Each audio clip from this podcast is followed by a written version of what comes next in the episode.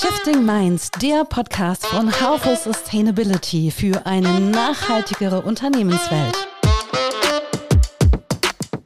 Moin und herzlich willkommen zum Podcast Shifting Minds. Hier geht es um Menschen, die was verändern wollen.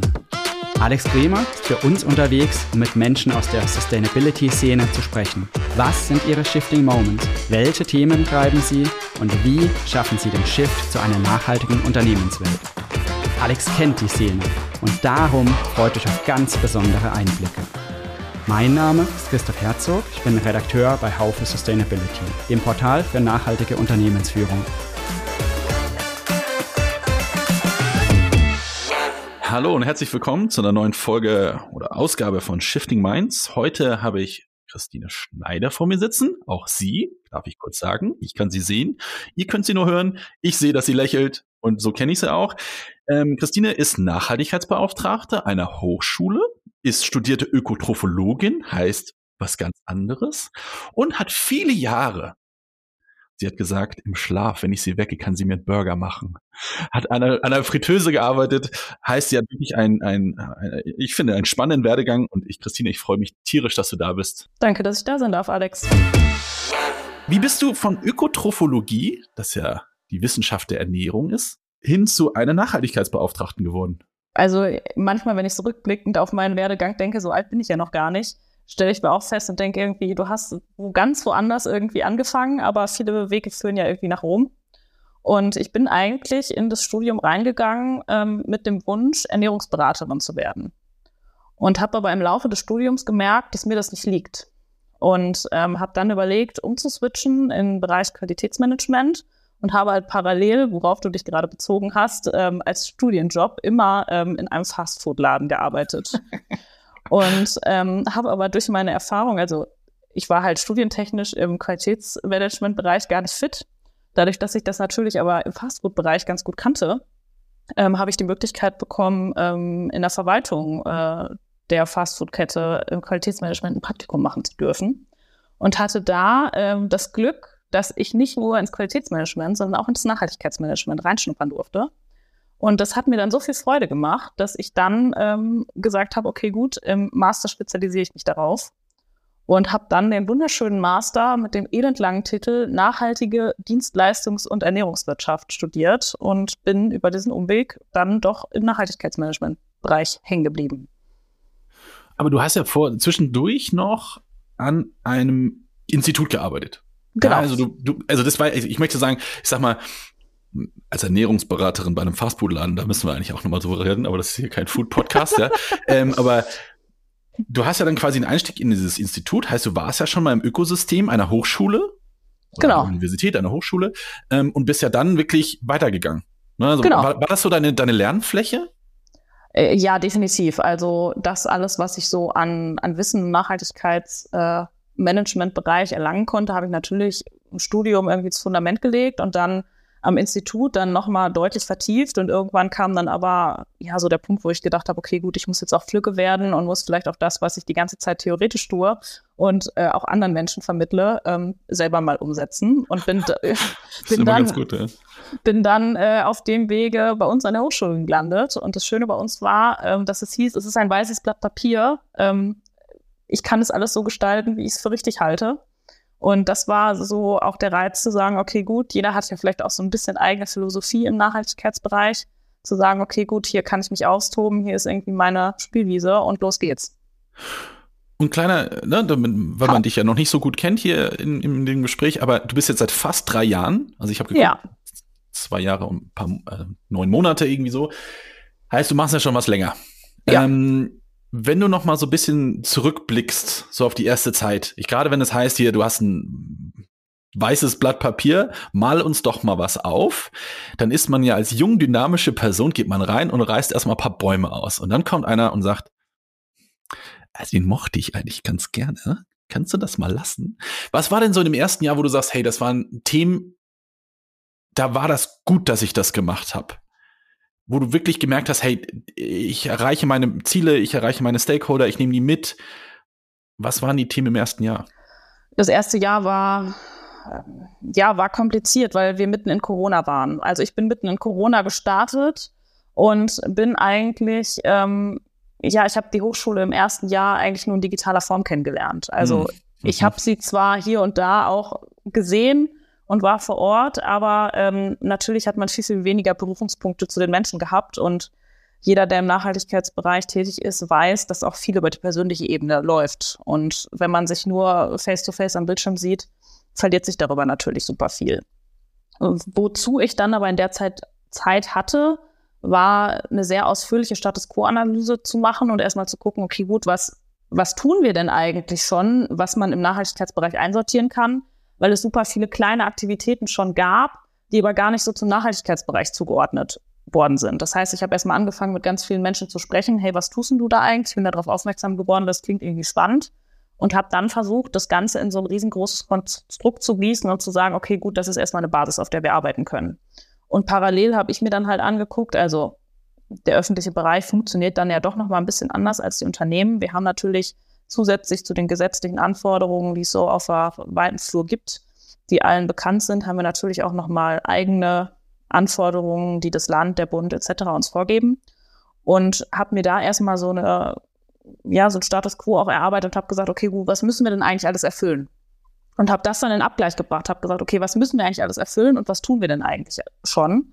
Und habe dann auf Basis dessen angefangen, ähm, klar, die ersten operativen Themen umzusetzen und anzustoßen, aber auch zu sagen, okay, hey gut, wir brauchen eine Nachhaltigkeitsstrategie wie gehen wir da jetzt am besten ran und wie schaffen wir es auch in so einer Hochschule, die natürlich super viele unterschiedliche Stakeholdergruppen hat, ähm, diesen, diesen Prozess auch möglichst partizipativ zu gestalten und möglichst viele Menschen mit einzubinden.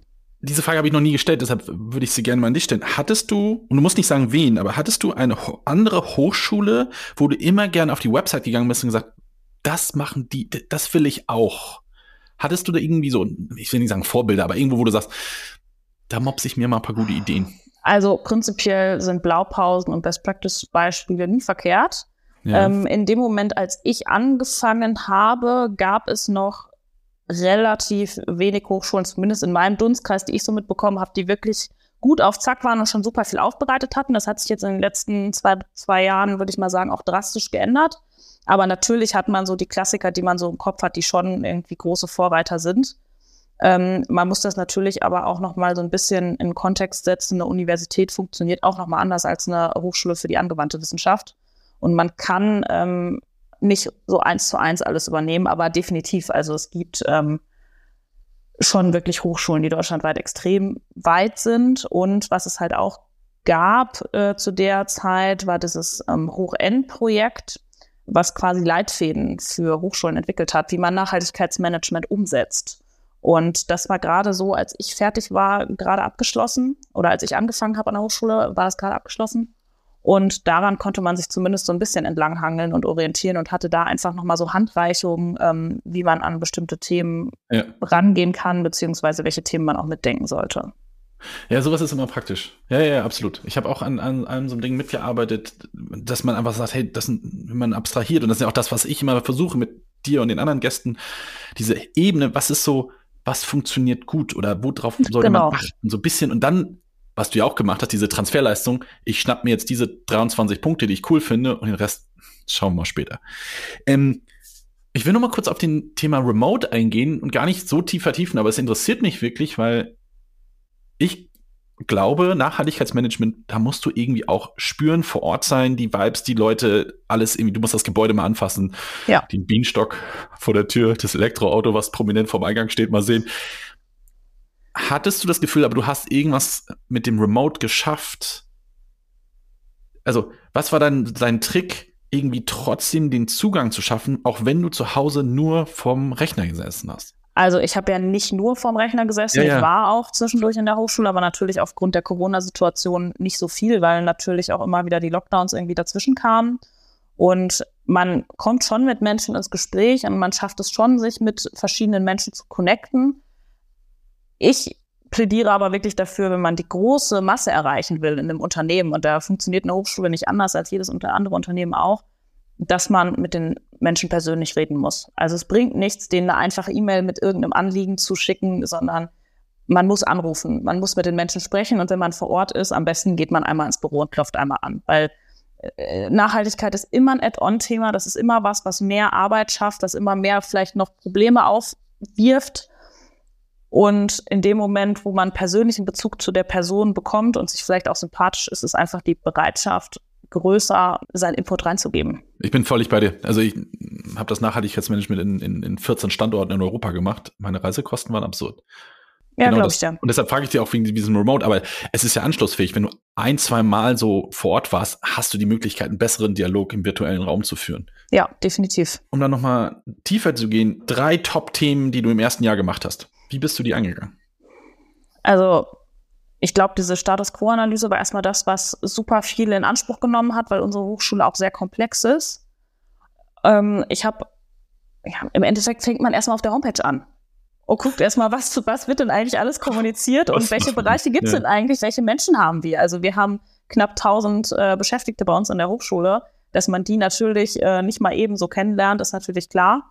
Und ähm, habe dann aber auch relativ schnell angefangen, ähm, auch ja, mich in Gremiensitzungen zu engagieren, in gewisse Gremien, die schon Bestand haben, mich mit reinzusetzen und auch in die, in die generellen Gremien, die es in der Hochschule gibt, mich daran zu beteiligen, einfach um anwesend zu sein damit die Menschen wissen, wer ich bin. Und ähm, das war, also diese Status Quo-Analyse war, würde ich sagen, eins der Top-Themen. Dann natürlich Aufbau der Nachhaltigkeitsstrategie.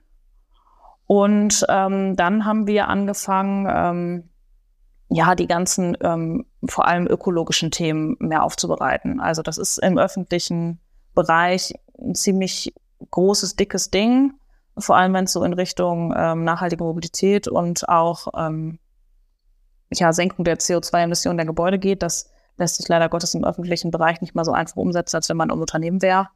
Aber das sind natürlich die Top-Themen, mit denen man sich immer so befasst. Der soziale Bereich ist bei uns sehr gut aufgestellt, sodass ich den ähm, glücklicherweise ähm, relativ ausklammern kann im täglichen, täglichen Doing, weil sonst wird es auch einfach irgendwann zu viel werden.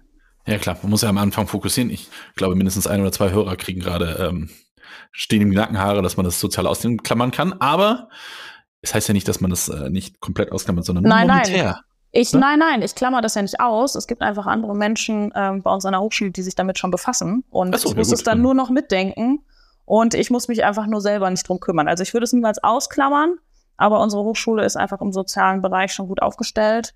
Und wir haben einfach da wirklich, ähm, ja, eigentlich ist es so Women Power dahinter sitzen äh, größtenteils, ähm, die das Thema ähm, wirklich gut vorantreiben, so dass ich mich ähm, um die sozialen Themen gar nicht so arg kümmern muss und mein Fokus dann eher auf den ökologischen Themen äh, liegt und auf der Governance-Struktur.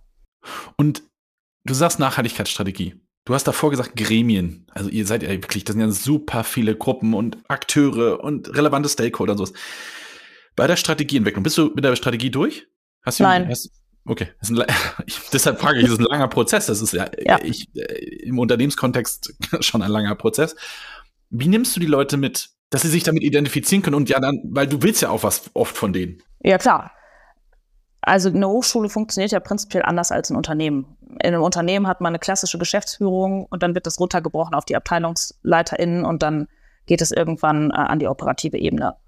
Und in der Hochschule hat man generell auch ein hochschulleitendes Gremium, aber es gibt verschiedene andere Gremien, die auch Mitspracherecht haben.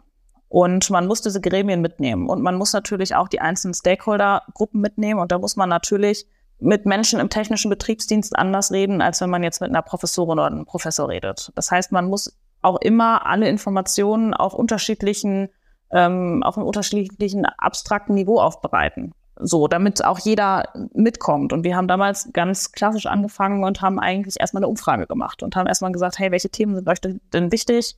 Und ähm, wo seht ihr irgendwie äh, Handlungsbedarf und wo sind vielleicht auch blinde Flecken, die ich gar nicht so mitbekomme, mhm. weil die Hochschule ist riesengroß. Das kann ich als einzelne Person gar nicht alles überblicken und deshalb bin ich so aufs Schwarmbissen angewiesen. Und dann haben wir zusätzliche Workshop-Formate gemacht und haben zusätzlich halt auch ein Nachhaltigkeitsteam gegründet, wo ähm, aus jeder Statusgruppe ähm, ein Vertreter oder eine Vertreterin drin sitzt und haben halt im wissenschaftlichen Bereich auch nochmal ein Gremium, was sich ähm, mit dem Thema befasst. Und dann kriegt man halt durch diese verschiedenen Gremien immer mehr partizipativen Prozess da rein und immer verschiedene Ansichten. Und man muss natürlich auch die Fortschritte immer mal wieder berichten. Das heißt, ich gehe dann wirklich auch an die Gremien und sage, okay, so sieht der aktuelle Stand aus und gebt mir gerne dazu Feedback oder stellt mir Fragen, wenn da irgendwas offen ist. Und bis jetzt funktioniert es, glaube ich, ganz gut, dass ähm, die Menschen bei uns in der Hochschule sich mitgenommen fühlen. Ja, absolut. Ich nick die ganze Zeit, weil äh, Ähnliches schon öfters durchgemacht in diesen Strategieprozessen. Das Video das ist ja übertragbar. Was mich noch interessieren würde, du sagtest, ihr seid ja eine öffentliche Einrichtung. Du sagst selber, es gibt andere Strukturen. Gibt es noch irgendwelche anderen Unterschiede, die für dich ausschlaggebend im Nachhaltigkeitsmanagement sind? Ja, also es gibt ähm, gewisse Dinge, bei denen schon Unterschiede vorherrschen. Also wir werden natürlich äh, vom Land finanziert. Das heißt, das Land gibt uns auch vor, was wir in gewissen Teilen ähm, ja oder umsetzen sollen. Und ähm, es ist natürlich so, dass gewisse gesetzliche Regelungen, die für die Unternehmen gelten, nicht zwingend für uns gelten, weil wir halt kein Unternehmen, sondern eine Körperschaft des öffentlichen Rechtes sind. Und da gibt es dann schon Unterscheidungen. Also ähm, Lieferketten-Sorgfaltspflichtengesetz zum Beispiel gilt für einen Teil unserer Hochschulen auch. Wir sind unter 1000 Beschäftigte, so dass ich aktuell, ähm, dass wir aktuell nicht drunter fallen. Ähm, äh, ob wir CSID-berichtspflichtig werden, ist aktuell noch in Klärung. Das ist noch gar nicht so, so sicher, ob mhm. das kommt oder nicht. Aber es gibt halt einfach ein paar Dinge, dadurch, dass wir ja keinen klassischen Finanzfluss haben, die einfach für uns ähm, anders greifen, als das im unternehmerischen Kontext ist. Dafür haben wir halt in anderen Bereichen andere Anforderungen, die vielleicht höher sind, die halt in Unternehmen dann so nicht gegeben sind. Gibt es denn irgendwas, wenn du jetzt nochmal zurückblicken würdest, was du jetzt, also du bist ja jetzt drei Jahre da, hast wahrscheinlich so eine ganz Bandbreite an Themen, so wie ich dich kenne, hast du da auch ein Riesenportfolio an Themen, die du vor dir herschiebst. War es wirklich Analyse, Gremienarbeit, Strategie, Ökologie? Oder würdest du jetzt mittlerweile mit deinem Wissen jetzt einen anderen Fokus setzen? Nee, ich würde keinen anderen Fokus setzen. Ich würde aber tatsächlich mit dem Wissen, das ich jetzt habe, versuchen, auch aufgrund der Corona-Situation noch mehr persönlichen Kontakt direkt mit den Menschen aufzubauen. Also am Anfang habe ich das erstmal ganz klassisch versucht, wie man das vielleicht macht, wenn man jemanden aus anderen Abteilungen nicht an, nicht kennt, erstmal eine E-Mail hinzuschreiben, vorsichtig an die Tür zu klopfen. Und ähm, ich glaube, dass man wirklich schneller vorankommt, wenn man sich traut, ins kalte Wasser zu springen und direkt auf die Menschen zugeht, von denen man Informationen braucht. So wie ich dich kenne, Batman, Batwoman-Style Tür aufbrechen und sagen, hallo! Na, genau, hier bin ich. Hier bin ich. Ich äh, will was von dir. Ähm, ja, nee, äh, ja, ich bin bei dir. Persönlicher Kontakt, absolut. Ja, ist natürlich in die, die Situation geschuldet, aber es ist natürlich, wenn man das abstrahiert, Corona haben wir jetzt gerade nicht, aber vielleicht viele Kollegen, die viel remote machen müssen. Ja, ja. viele Standorte und all sowas. Und das ist, da hilft vielleicht das doch mal in, in, die, in die gute Bahn zu steigen und einfach mal hinzufahren. Oder? Ja, definitiv. Also das ist für, für mich in meiner Arbeit, würde ich sagen, wirklich ein Change, also das sind wirklich die Change-Momente, wenn man mit den Menschen dann persönlich redet, dass man dann im Anschluss merkt, man kann da wirklich drauf aufbauen und diese zwischenmenschlichen Beziehungen sind einfach für unseren Bereich unfassbar wichtig. Ja, und, und das ist auch ein Punkt, wo ich gerne überleiten will. Wir haben im Vorgespräch kurz darüber geredet, welchen, welche Wirkung eine Hochschule oder eine Bildungseinrichtung, ich will es wirklich abstrakt halten, in unserer Gesellschaft habt, weil es ist ja nicht so, dass ihr diese unter 1000 Menschen selber einfach nur beglückt, sondern eure Wirkung ist ja eigentlich durch die Aus- und Weiterbildung, durch die Lehre, durch die eigene Aus, also ich spreche jetzt, vielleicht habt ihr auch Azubis und sonst was, ganz anders an das Thema und ganz anders verbreiten könnt ja. in unserer Gesellschaft. Und da frage ich mich immer, schafft man's als Bildungseinrichtung nicht nur Übertragung eine Nachhaltigkeitsabteilung zu haben, sondern Nachhaltigkeit in der gesamten Lehre und ich meine auch im Ökotrophologie-Bereich, falls diese Lehre äh, vorhanden ist. Nein, gibt's nicht. Aber schafft man es überall so ein bisschen dieses Thema zum Thema zu machen? Ja. Das ist eigentlich die, die größte Herausforderung. Ja, klar. Ähm, das glaube ich. Ich glaube, dass, also deshalb bin ich auch so gerne an der Hochschule, ähm, weil ich einfach tagtäglich merke, wenn wir unseren Job gut machen, haben wir einen wahnsinnig großen Impact, weil wir haben so viele Studierende bei uns, die diese Hochschule irgendwann verlassen. Und eigentlich sollte es ja, also ich spreche jetzt mal im Konjunktiv, eigentlich sollte es ja in der modernen Welt so sein, das ist vielleicht jetzt auch sehr aus unserer Nachhaltigkeitsmanager-Innenbrille, dass Nachhaltigkeit mittlerweile zu beruflicher Kompetenz gehört. Ja. Und jeder äh, Studierende, der die Hochschule verlässt, sollte eigentlich wissen, was Nachhaltigkeit bedeutet, mhm. weil das im beruflichen Kontext immer wichtiger wird. Und Ich glaube, man muss das zweierlei fahren. Ich glaube, man ähm, wird als Hochschule unglaubwürdig, wenn man den Eigenbetrieb nicht nachhaltig aufstellt und das vorantreibt, weil man kann es schlecht in der Lehre predigen und man selber setzt nicht um. Und ähm, also ich glaube, man muss halt zweigleisig fahren, dass man sagt, okay, der Betrieb ähm, bildet die Grundlage, wir schaffen hier irgendwie gute Voraussetzungen und gehen auch mit gutem Beispiel voran, weil im Optimalfall sind die Studierenden, wenn die Bachelor und Master machen, Minimum fünf Jahre bei uns. Das heißt, es ist eine prägende Zeit in ihrem Leben, wo sie auch von uns lernen können und sich vielleicht auch Verhaltensweisen für ihr gesamtes Leben aneignen können. Und dann geht es natürlich auch darum, wie integrieren wir es in die Lehre. Und das, da gibt es halt auch zwei verschiedene Wege. Man kann zum einen sagen, okay, man unterrichtet in jedem Studiengang Grundlagen der Nachhaltigkeit. Und die Studierenden lernen erstmal, was bedeutet Nachhaltigkeit denn überhaupt? Was sind die 17 SDGs? Das wissen erschreckend wenige. Ähm, und ne, was ist der Klimawandel? Warum ist der Menschen gemacht? Ne? Wie sind die Zusammenhänge?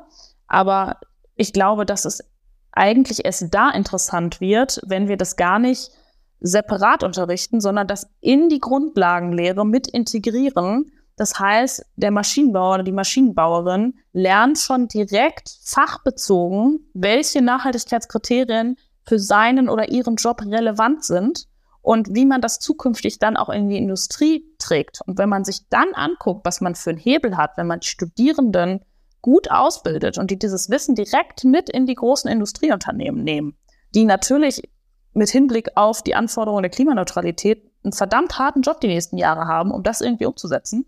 Und dann kommen aber gut ausgebildete Menschen zu denen in die Unternehmen, die das direkt mitdenken können. Ich glaube, dass das einen wahnsinnig großen Impact hat, wenn das Bildungssystem sich explizit darauf fokussiert, das den Menschen beizubringen. ja. Und was dazu kommt, ja. ist, die brauchen nicht nur die fachlichen Kompetenzen, sondern ja. die brauchen auch die sozialen Kompetenzen. Und das ist auch was, da unterscheiden sich vielleicht Universitäten auch noch mal so ein bisschen mehr von den HAWs. Die HAWs, also Hochschulen für angewandte Wissenschaften, sind ja teilweise vielleicht auch noch ein bisschen praxisorientierter. Und ich finde halt diese Bewegung auch der Inner Development Goals super spannend, weil da ja auch nochmal so definiert wird, okay, welche Kompetenzen brauchen wir denn eigentlich, um Nachhaltigkeit gut umsetzen zu können? Und ich glaube, dass wir die Lehrumgestaltung, würde ich das jetzt mal so sehr hart formulieren, halt auf diese beiden Aspekte oder nicht beschränken müssen, aber auf uns auf diese beiden Aspekte fokussieren müssen. Zum einen fachliches Wissen zu transferieren und zum anderen aber auch wie kriegen wir denn die sozialen Kompetenzen unseren Studierenden vermittelt und wie gehen die als gestandene Menschen aus unserer Hochschule raus? Ja. Und es ist ja oft, weil es ist ja nicht so, dass man den Leuten vorgeben muss, Nachhaltigkeit ist the only way, ja, sondern es ist Nein. ja oft, und das ist ja im unternehmerischen Kontext auch so, die Sensibilisierung. Ist das, was du gerade tust, muss das so sein? Genau. Oder kann eine Ölleitung-Steckverbindung, das ist immer mein Beispiel, weil ein Typ sagte mir irgendwann, das geht nicht. Ich kann das nicht anders bauen. Und drei, vier Jahre später habe ich den gleichen Typ gesagt, wir machen es jetzt anders.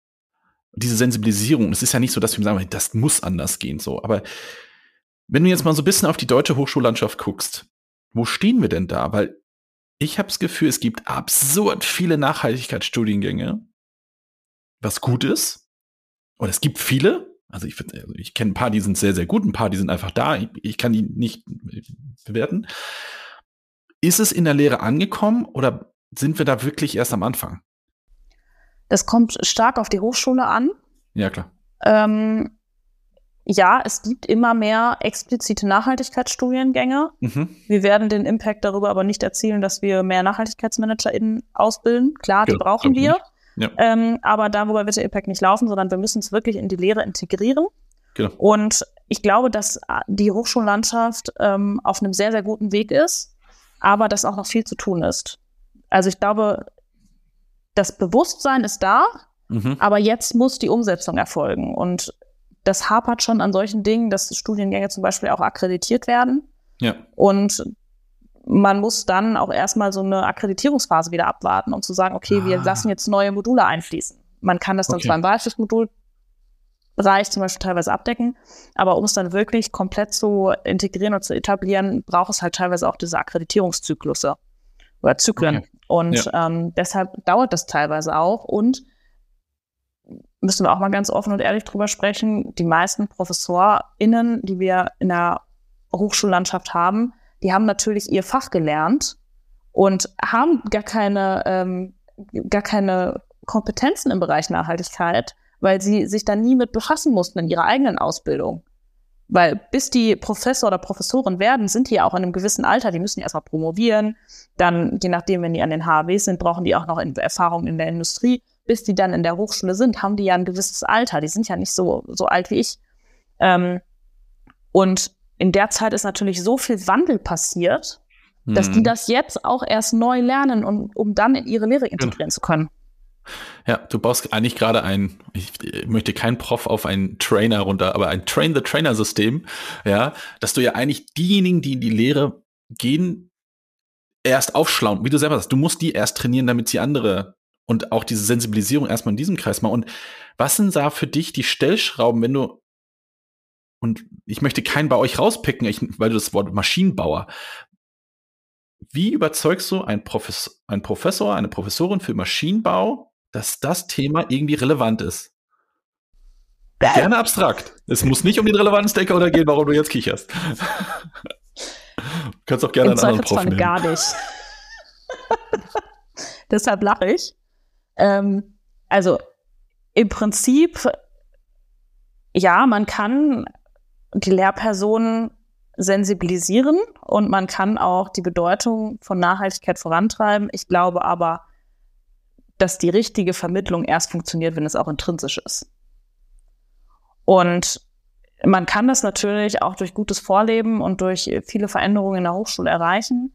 Aber ich glaube, dass es auch ähm, ja persönliche Momente geben muss, wo die Menschen so einen Klickmoment haben, um ähm, da auch wirklich hinterzustehen. Und da hat man natürlich, also das ist immer so die Wunschvorstellung, dass wir als NachhaltigkeitsmanagerInnen alle Menschen mitziehen und alle Menschen ähm, dazu überzeugen, auch Nachhaltigkeit zu durchdenken und zu leben. Ähm, aber ich glaube, dass Menschen auch in ihrem persönlichen Umfeld eigene Erfahrungen machen müssen, um das Thema mitzudenken. Und was natürlich auch, natürlich, also die Universitäten holen sich das wahrscheinlich mehr auch über diesen Forschungsaspekt, weil die natürlich deutlich mehr Forschung betreiben als die HAWs. Aber an den Hochschulen ist es natürlich, sind es natürlich auch die Praxispartner, die das Thema immer mehr in die Hochschulen tragen und das auch immer mehr von uns verlangen. Und das auch vielleicht in kooperativen Projekten irgendwie mit den Hochschulen zusammen erarbeiten. Und ich glaube, dass die das über den ähm, Weg viel besser lernen, als wenn ich da jetzt wie so ein Moralapostel äh, bei denen an die Tür klopfe und sage, aber ihr müsst. Ja, absolut. In einer perfekten Welt. Ich fange so extra so an. Utopie. In einer absoluten Utopie. Wie kriegt man es dazu, die Professorinnen und Professoren irgendwie zu begeistern? Weil sie sind ja lange im Business. Die, wie du sagst, die, die kommen aus der, die haben studiert, die waren in der Industrie, die, also in eurem Fall in der Industrie, aber in anderen Fällen vielleicht wo ganz anders, sie haben Postdoc gesorgt macht und sonst was. Das, die Welt hat sich ja weiterentwickelt. In, in dieser utopischen Welt, die es vielleicht gibt oder vielleicht auch nicht, wie überzeugt man die Leute? Das ist ja ein langer Weg für dich. Du kannst ja nicht hingehen und sagen, pack das jetzt mit in dein Modul 3b rein. Wie überzeugst du die Leute, Nachhaltigkeit in ihrem eigenen Fachbereich mitzudenken? Also, das ist so ein, so ein zweischneidiges Schwert. Also, es gibt ja, ist im Grundgesetz verankert, die Freiheit von Lehre und Forschung. Und dementsprechend ähm, sind natürlich auch unsere lehrenden Personen, unsere Professorinnen und Professoren auch frei in dem, was sie unterrichten. Natürlich müssen sie sich an einen gewissen Rahmen halten, aber ähm, ich kann jetzt schlecht als Mensch von außen kommen und sagen, bitte mach. Genau, und ähm, ich glaube, man kann das zum einen über generelle Sensibilisierung in der Hochschule erreichen. Man braucht natürlich auch die Unterstützung ähm, ja, der Hochschulleitung, die dieses Thema auch wirklich mitträgt und sagt, okay, gut, wir setzen das jetzt wirklich in der Nachhaltigkeitsstrategie fest und wir wollen das vorantreiben, dass es in jedem Studiengang etabliert wird. Ich glaube, was aber viel, viel, viel, viel wichtiger ist, ist, dass die einzelnen Personen eigene Schlüsselmomente erleben mit dem Thema und das aufgrund von eigenen Erfahrungen auch dann wirklich glaubhaft an ihre Studierenden weitergeben zu können. Und das passiert halt im universitären Kontext ähm, gegebenenfalls über Forschungsprojekte, das passiert an den HAWs vielleicht auch mehr verstärkt über die Kooperation mit PraxispartnerInnen. Ähm, aber ich glaube wirklich, dass die Menschen, die es wirklich glaubwürdig transportieren können, dass die wirklich eigene intrinsische Erfahrungen machen müssen. Und da kann, habe ich natürlich einen gewissen Einfluss drauf. Aber das ist nicht, ähm, ich bin nicht der Haupthebel, um ähm, unsere Professorenschaft äh, davon zu überzeugen, dass sie das integrieren müssen. Nö, wie eine gute Nachhaltigkeitsverantwortliche bist du die, die Person dahinter, in der genau. Augsburgen Puppenkiste, die ich versucht, die andere, ein bisschen am Schnürsenkel mal zu zupfen und sagen, nicht hinfallen, da kommt ja. ein Thema auf dich zu. Ich muss sagen, ich finde deine, deinen Ansatz total ja, beeindruckend, dass du da wirklich reingehst. Ist, ich glaube, der Kontext ist eine große Herausforderung, ähm, weil es halt dieses Facettenreiche gibt, auch Bund, Land, Person, Freiheit der Lehre. Das ist ja ein ganz anderer Kontext. Ähm, Gibt noch irgendwas, jemand, der in einer öffentlichen Einrichtung nächste Woche Dienstag anfängt? Vielleicht ist es auch ein Mittwoch. Ähm, was würdest du für einen Tipp geben? starke Nerven. das wünschen wir Aber ich allen, glaube, oder? das braucht man, braucht man in jedem, äh, in ja. jedem Unternehmen und das braucht man Immer. bei uns definitiv im Job. Aber ähm, ich glaube, dass man, ähm, also mein Tipp wäre, vernetz dich. Das ist das, was ja. du auch immer predigst, Alex. Ähm, das ist sowohl außerhalb der eigenen Institution, das gilt für alle Unternehmen, egal ob das jetzt öffentliche Hand ist oder nicht. Ähm, vernetzt euch und vernetzt euch nicht nur ähm, innerhalb der der eigenen ähm, Unternehmung, sondern vernetzt euch vielleicht auch darüber hinaus. Ja. Ähm, ich habe natürlich jetzt den sehr, sehr großen Vorteil bei uns.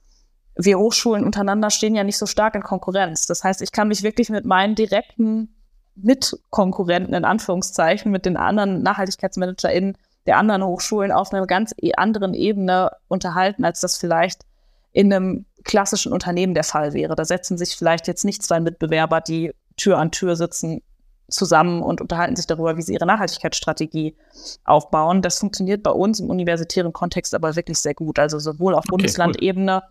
als auch auf deutschlandweiter Ebene gibt es verdammt gute Gremien, die wirklich einen guten Job machen ähm, und wo man wirklich so ein bisschen wie auch an der Peer School ähm, auf einer sehr detaillierten Ebene ähm, reden und nörden kann.